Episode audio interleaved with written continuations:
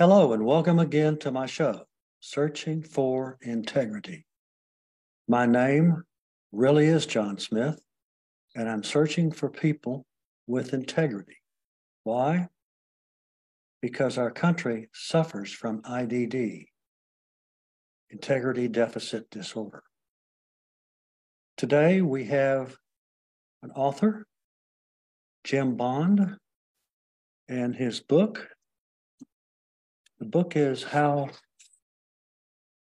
Selling Becomes Much Easier by Making Your Ideas Sticky. Brain glue.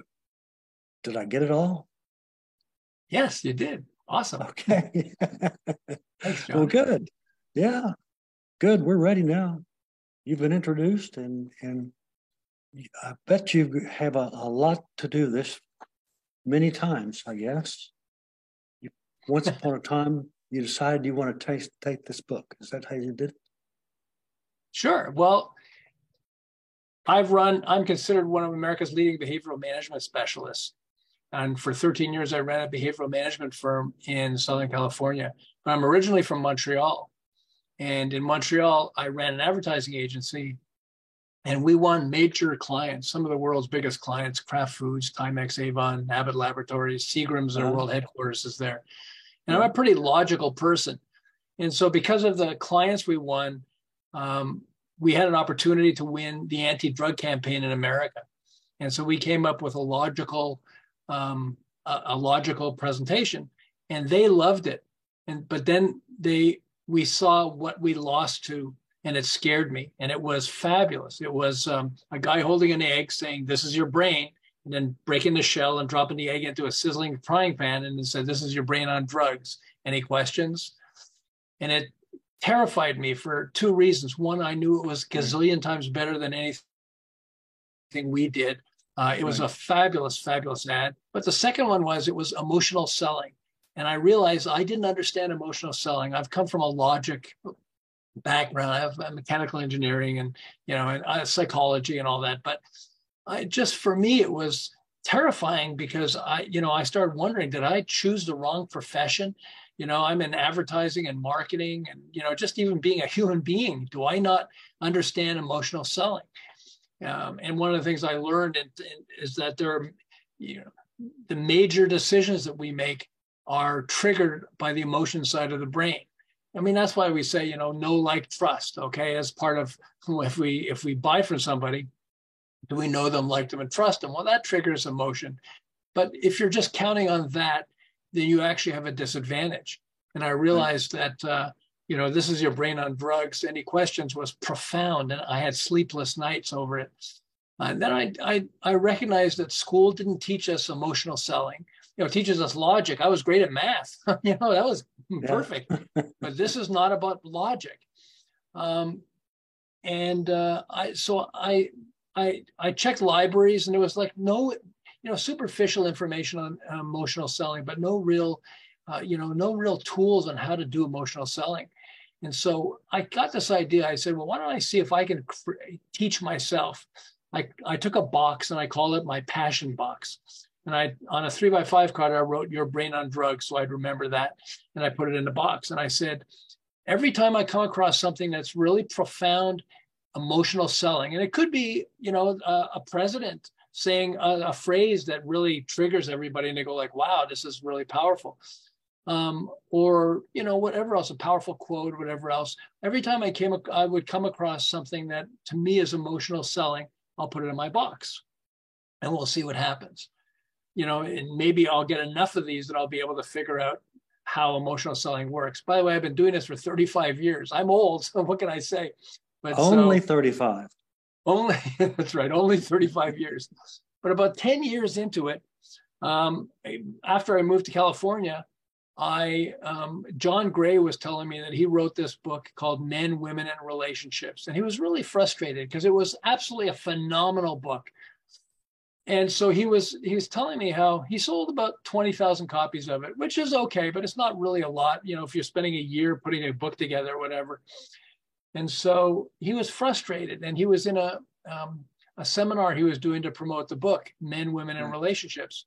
And he said something, and all the women in the audience laughed, And all the men turned to the women and said, and we're looking at them like, what are you laughing at? What did he say that was so funny? and so one of the, you know, so the women said, you know, it's almost, you know, men, well, he started explaining that there's some things that women laugh at and the men don't get. There's some things that men laugh at and women don't get. And of course, there's things that we all laugh at. And so one of the women said, it's almost like men are from a different planet. What planet do you think men are from? And so he started laughing and he said, I guess men are from Mars. and the whole audience laughed. So then he thought, when he got home, he thought, well, if men are from Mars, where are women from? I guess women are from Venus. Venus is the god of love. And then he got this crazy idea. What if I changed the title of my book from men, women, and relationships to men are from Mars, women are from Venus? Okay. And he would change right. some of the, he'd keep the basic book, but he'd, you know, refer to it throughout the book, uh, but still keep the same basic book. Well, right. what do you think happened? Suddenly, almost overnight, he sold half a million books, then a million, then 2 million. He couldn't believe it. 10 million. He sold uh, 50 million copies of the book. He went from 20,000 copies to 50 million copies, all because he changed the name. You know, he was telling me it was just amazing that just because he changed the name, it changed it, it just attracted so many people that suddenly he couldn't even believe how many books he was selling. By the way, if he made over a dollar a book, that's not bad. It's better than a, winning a lottery, 50 million books. when I got home, I had his book, uh, Men Are from Mars, Women from Venus. I was going to put it in my passion box, and I said, "Wait a second, you know, this is too profound. This is too powerful. I'm going to go through the passion box and see if there are things that relate to this." So I put it on my bed, you know, my bedspread, so I had a nice big space. I put the book on my bed, and I started dumping all the other things. And I had a lot of things after 10 years, you know uh, you know, we go to a dentist office and my wife would go, I'd say, oh, wow, this is a fantastic ad. My wife would say, do not tear it out of the magazine. I said, no, no, I have to. I have to put it in my passion box. So she'd sit as far away as possible from me and go like, I do not know that guy, okay? but so I had a lot of things inside. But and so he, so men, so men are from Mars, women from Venus is basically an analogy or metaphor. I mean, we're not really from a different planet. At least I don't think we are. Right. Okay. But um, although I think a lot of women think we're from a different planet, but that's a whole other story. That comes later. So, yeah, exactly. But so as I started putting it down, I started realizing, well, metaphor and analogy, huh, there are other things that are metaphor and analogy too. I was grouping them. I realized ultimately there are 14 groups, okay? And one of them is metaphor and analogy. So I realized the television show Shark Tank, that's not about a tank full of sharks. Right. You know, I mean, it might feel like it to people who are on the show, but it's you know it's not. If they called it the Investors Club or the Investors Group, do you think it would be as successful as Shark Tank? No, I don't no. think so. I mean, it's there's no. something about the name Shark Tank because it's a metaphor that makes it more attractive. Right. I was I saw this thing on the History Channel, and it was talking about uh, Rocky Road ice cream, and it was like Rocky Road Ice Cream, uh, Dreyer's Ice Cream started it. They actually were struggling, but when they came up with the idea of Rocky Road Ice Cream, it took off like crazy. Absolutely turned into a blockbuster of a success. And so it isn't like when you open it up, it's got rocks inside it. No, it's chocolate ice cream with nuts and marshmallows. But they mm. thought, you know, it would be good to call it Rocky Road Ice Cream. There are three reasons. The first one is because it's a good analogy or metaphor. Rocky Road, and that's part of why it took off. The other thing is Rocky Road, Roo It's something called alliteration, which is a repetition of sounds, Rocky Road. Right. And I'm wondering, and I started researching and saying, well, what other successful products use alliteration? And then I realized, wow, Coca Cola, Best Buy, PayPal, TikTok. You think it's a coincidence that TikTok uses uh, alliteration? No, no. I mean, if they called it the Chinese social media platform. You think they would have as many people as TikTok? No. So the name is really powerful, and alliteration is one thing that's really powerful. The other thing is humor. Tick, uh, um, uh, um, Rocky Road ice cream was developed, invented uh, during the Great Depression. And the Great Depression was called a rocky road. People said we're on a rocky road. And so they thought their concept was so if we're on a rocky road, we might as well have rocky road ice cream. And there was kind of humor to that. So when you put those three together, suddenly people started buying the product, buying Rocky Road ice cream, and it took off like gangbusters. And so I realized, wow, this is really profound stuff. But what are some of the other things that are, um, you know, that use what I call brain glue. You know, brain glue is it sticks to the brain like glue. And I recognize that there, the O.J. Simpson's trial. Okay, O.J. Simpson was uh, up for a murder trial. He was in a murder trial for his wife and his wife's boyfriend or whatever he was. Okay, right. Mm-hmm. And uh, there was lots of evidence against him, a ton of evidence against him. But there was this glove, you know, and the glove you know, uh, O.J. Simpson pretended the glove didn't fit. While his attorney, uh, Johnnie Cochran, said, "If the glove don't fit, you must acquit." Okay. And I remember after the trial, there was a, a journalist interviewing two of the jurors, and one of them was answering a question while the other one was nodding her head yes. And the the journalist said, "With so much evidence against O.J., how come you let him off?" And she said, "Well, we knew if the glove don't fit, you must acquit. The glove didn't fit, so we had to acquit." and like wow you know uh, rhyme works? I mean rhyme is like such a powerful tool. And i remember i'm old enough to remember i guess i don't know if the kids have it today but uh, jack and jill went up the hill to sure. fetch a pail of water. Yeah. You probably know that. I mean we grew up with that. And yet the last time i heard it was over 60 years ago and yet if i'm on my deathbed and somebody said jack and jill went i'd finish the phrase up the hill to fetch a pail of water because its rhyme sticks to the brain like glue. It's amazing. That's why so many songs uh, are successful. In fact, uh, there's a song uh, from the Eagles. That's I was standing on the corner in Winslow, Arizona. Such a fine sight to see. It's a girl, my lord, in a flatbed Ford, slowing down to take a look at me. Okay, it's an Eagles right. song. Well, sure. this is something that's really funny. They were never trying to uh, turn uh, Winslow, Arizona into um, um, uh, tourist attraction, but it's turned into that.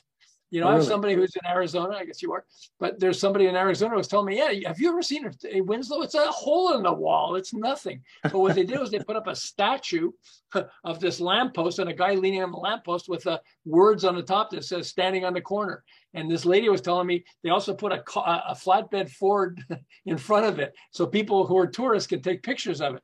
But people who are driving on Route 66, they see Winslow, Arizona, they go, oh, let's check it out because of that song. it wasn't even meant to promote sure. Winslow, Arizona, but it did. That's how powerful, you know, rhyme is. And so rhyme is one of them.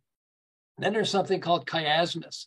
And chiasmus is like we go, rhyme is A, B, A, B, and chiasmus is A, B, B, A. It's a flip, and I'll tell you how it works. So uh, winners never uh, winners never quit and quitters never win. Okay. Right. Um, when the going gets tough, the tough get going. Right. Of course. Yes. There's that song. Um, my wife hates that song. Uh, if you can't be with the one you love, love the one you're with. Okay. There you go. She absolutely hates that song That's, because uh, of what it says. Uh-huh. Um, but it's chiasmus is really powerful. And so um, Malcolm X uh, the civil rights activist Malcolm X, part of why he became so famous was because he used chiasmus. He said, We didn't land on Plymouth Rock, the rock landed on us. Okay. And if you think about it, well, it's more powerful than if he said, Well, you have no idea how hard it is being black in America and everything else. Instead, he was saying, We didn't land on Plymouth Rock, the rock landed on us. And that resonated with like millions of people. He also said, When you stand for nothing, you'll fall for anything. That's really powerful. You know, those are powerful phrases. I grew up with uh, President John F. Kennedy while he was alive before he got assassinated. And he said, Ask not what your country can do for you, ask what you can do for your country. That's chiasmus, it's a flip. Uh-huh. He also said, Mankind must put an end to war, or war will put an end to mankind. And it's power. I mean, doesn't it stick to the, you can can you tell how it sticks to the brain? Like you it's easy to remember these things, isn't it? Right. Yes. And so, and then John Gray had metaphor, so we know that. And uh, so I had Jack Canfield who wrote Chicken Soup for the Soul. Well, there's a metaphor. It isn't like you're getting chicken soup; you're getting a book. Yeah. But it's he told me that originally it was called Chicken Soup for the Spirit, but he said spirit didn't sound right. And so S O U P S O U L, soup and soul sound better. And that goes back to that alliteration, the repetition of sounds. And he said as soon as you know he wanted to come up, it was it was stories. Basically, it's stories that uh, you know, motivating stories, Chicken Soup mm-hmm. for the Soul. And look, he sold 100 million Chicken Soup for the Soul books, and right. then 400 million of the other Chicken Soup for the Soul, Chicken Soup for the Teenage Soul, Chicken Soup for the Cancer Survivor Soul, sure. etc. Yeah. 500 million books. And a buck a book or more. That's a that's a lot. Um, but he was telling me um, that uh, you know, as he's reading my book, he got mad at me. I said, "I'm sorry," because I, so, you know, I gave him my book and asked if he would have a chance to look at it. And he said, "Well, I have so many books that I look at." And I started reading your book, and I couldn't the damn thing down. I said, "I'm sorry." You know, I mean, I'm sorry, but can I can I use that as a quote? But he said, "No, this is like really powerful. In fact, he's written uh, like 65 other books." And he said, "I wish I had read your book earlier because it's teaching me these things." that I used before. I didn't even realize why Chicken Soup for the Soul, because the name was there, was helped it become massively successful. But now right. I understand. And so that was that was really nice. You know, I mean, he said he's forcing all those people in his company to use the book. I'm like, thank you. You know, yeah. Uh, but it was really powerful. But it just, Jack, you know, when we start to real, go ahead. I was going to say that, that Jack Canfield, he's the uh, he's the um, gold standard on the cover of a book. Yeah, he's oh, he's absolutely. the one that, that, yeah. A lot of people absolutely. go after him. Yeah. Yeah, I mean because so. He's just so famous. He was in the movie The Secret that helped him become famous as well. That you know, but but Chicken Soup for the Soul, I mean, it was profound. I mean, it's profound for a lot of reasons. One is he said we want to give people motivated, motivating reasons why they should, you know, you know, why they should be motivated. And storytelling is the best way to do that. And so with Chicken Soup for the Soul, you know, that's these 101 really profound stories that really move people's minds uh, and hearts. And again, he recognizes it can't just move the mind, it's got to move the heart. You know, you've got to use the right brain, the emotion side of the brain too. Um, comedians use it all the time. Uh, Mae West, who was uh, early in the um, entertainment industry, became famous. She said uh, things like, um, um Women like a man with a past, but they prefer a man with a present. You know, present. She wants a present. Um, she was just really funny. She said, "Good girls go to heaven, bad girls go everywhere." it was very, very unusual, but she was fun. And uh, and there were, you know, uh, George Carlin had one. George Carlin loved this. The comedian sure. George Carlin. He said he had one. He said, uh, um, "Don't sweat the petty things or pet the sweaty things." Which is I, I, have women I say that to and they go like, ah, you know, well, that's terrible. but anyway, that's fine. Um, I had um, a mom, so comedians use it also. I had a mom who said, so you're really good with uh, brain glue. So can you help me with my kids? And I'm like, mm, okay, you know, what is she going to throw at me? But right. she said, so I have twins and I have a 14 year old. And with my twins, you know, I read a story to try to get them to bed and they just want another story and another story. And it's exhausting for me. So we came up with it. We said, let's come up with a poem, a rhyme, okay? When the story's read, it's time for bed, okay? And so she said, okay. And she sat down with her, her, her twins and she, she said, the twins said, can you read us a story, mommy? He said, yeah, but if this, when the story is read, we go to bed. Okay, so repeat after me. When the story is read, what? We go to bed, mommy. And so she said, oh, it was great. I read the story. And then they said, oh, mom, ah, when the story's read, okay, mommy, we and so she said, so good. So now can you help me with my 14 So I'm like terri- terrified, like, I hope this works. She said, my 14 year old said, um, mommy, why do we have to follow so many rules in life? Okay. Uh, so she said, how do I answer my son? So I said, okay, so let's let's start with rhyme. You know, what rhymes with rules? Fools. Okay, so only fools don't follow rules. That's a start But let's do something else. Let's start with, let's do an analogy or a metaphor also.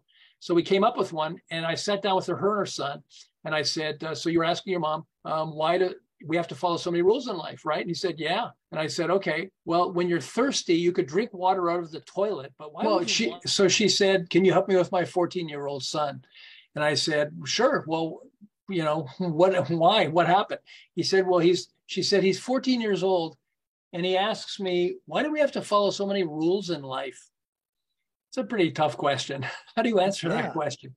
And she said, okay, so you know, you know brain glue, help me with that. And I said, all right. and so first I thought, okay, rules. That's what he's talking about, rules. So what's a word that rhymes with rules? I guess fools. Only fools don't follow rules. So that seems to make sense. But let's try to make it a little stronger and let's use an analogy or a metaphor also. So I sat down with her and her son, and I said to her son, "So you were telling your mom, you're asking your mom, why do you have to follow so many rules in life, right?" And he said, Right, "Yeah." I said, "Well, Yeah. if you're thirsty, you could drink out of the toilet, but why would you want to? Only fools don't follow rules." And he he goes, "Oh, that makes sense." First, getting a 14 year old to say that anything makes sense is like almost That's right. impossible. So I was like lucky on that. Right. But does it really make sense, or did I just trigger parts of the brain that made him feel like, Like it was made it, right. it was an answer? So the, here are two political comments that uh, go along that use the same tool. Okay, one of them is you can't hug a child with nuclear arms. You know, and a lot of people go like, "Wow, that's like a pretty heavy comment." You know, but it doesn't really make sense, and yet it still resonates with us. You know, hug a child, so we know that's emotional and it, it triggers our emotion. Nuclear arms, and we tie the two together. It's like, yeah, you know, wow, it, it connects, even though it doesn't make sense. Here's another one, and I'm not anti or pro gun. I don't want to get into the gun thing or anything like that. But the, the, a comedian said this, and I thought this was really a powerful tool of him using a brain glue type tool. And he said, um, the right to bear arms is almost as crazy as the right to arm bears. now that's crazy as far as a, a comment, but I've seen people, you know, respond to that and go, "Hmm, okay, you know, and they laugh. And it's because you're triggering the right and the, the left side of the brains, the left sides of the brain. And so it's it to me, it's fascinating seeing how you know how this works. I had a construction company I was working with when I fa- first started understanding how brain glue works. Uh-huh. A Southern California a construction company, and there were three guys who, after 10 years, reached 2 million in sales. That's not bad, you know, 2 million in sales. In one year, I took them to 10 million of sales. And then two years later, it went to 32 million in sales, all because of brain glue and what we did. Okay. Actually, it was funny that I took them from two to 10 million in sales in one year and they razzed me. They said, Hey, we were supposed to do 12 million. I said, Shut up. You know, they were, they had so more money than they ever imagined. They couldn't believe how much revenue was coming in and, and profit, et cetera. What I did was I, I took a whiteboard and I said, let's make a shopping list of all the different types of clients you go after, you work with. Okay, you have worked with.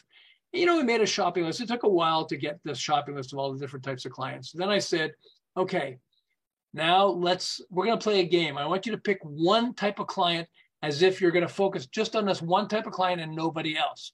Right. And it took them a while. They said, well, we don't want to do that. We don't want to turn away business. I said, I got it. But let's focus on just one. Let's, if we're going to focus you, so you're focusing on just one type of client, who would it be? What would it be? Took a while, but they finally came up with fire restoration for insurance companies. I didn't know what that was, but we talked it through. And it's like, yeah, Right. anytime an insurance company has a client whose house burned, that had a fire, then they have to go in. And the first thing they check is the frame. If the frame of the house is damaged, you got to turn on the whole house. If not, then you can, you know, you know, you can build, rebuild the house and then just make sure it's not going to catch fire again. So they said, we'd love to focus on fire restoration for insurance companies. We've done it for two different companies and uh, we can really specialize in that and be experts in that. So I said, okay, so now we need a brain glue tool, something you can tell them in your pitch that will resonate with them. So let's pick the word fire because the thing they're thinking of fire. So let's marry it to the word fire. And let's call you guys the fire extinguisher. Well, I get the website firex.com, okay? But we'll call you guys the fire extinguisher. So when you go in to talk to clients, tell them, just think of us as a fire extinguisher. Anytime you have a client that has a fire, we're the fire extinguisher. You guys call us.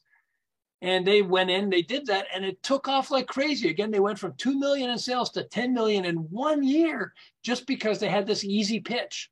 And that's why it's so powerful when you have, you know, a pitch like that, when you structure, Right. you know, the name of your product or how you're going to describe the product, it becomes really powerful. They have this guy, so when we talk about analogies, Paul Tran created a, a electric razor, uh, a shaver, uh, and it was for men's private areas. Okay. And he wanted to come up with a name that would not be offensive for people, but people would know what the product does. So he was thinking about it and thinking about it. And he came up with this crazy idea. And he said, why don't I call it the lawnmower? It's just like a lawnmower. I mean, what a name for a shaver. But uh, it took off like crazy, like gangbusters. And he's become massively wealthy because of his product called the lawnmower. You know, people laugh when they hear it and then they go, oh, and they tell their friends about it while they're buying it. And so it's become massively successful.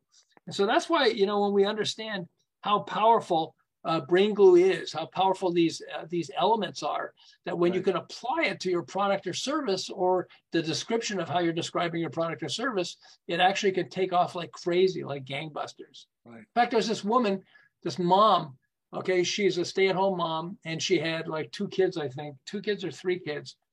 And she created a Facebook page, and she wanted a Facebook page that would connect with other moms. And so she was thinking, like, what would I call this thing? And she said, Well, mommy needs time to herself. You know, mommy needs, you know, some rest. Um, I got it. Mommy needs vodka. you know, she came up with this crazy idea. She has 5 million followers. 5 million followers because she came up with mommy needs vodka. You know, it's such a crazy. I remember I was looking at it, I saw one of the posts she had. It's okay, interesting. I went, Mommy needs vodka? What? And I went to her website, her Facebook page, clicked on the link, and it took me there. And I see like all the, you know, she's fun, some other fun things, but not tremendous, not 10 times funnier than everything else. And yet she has 5 million followers and she didn't really have to work at it.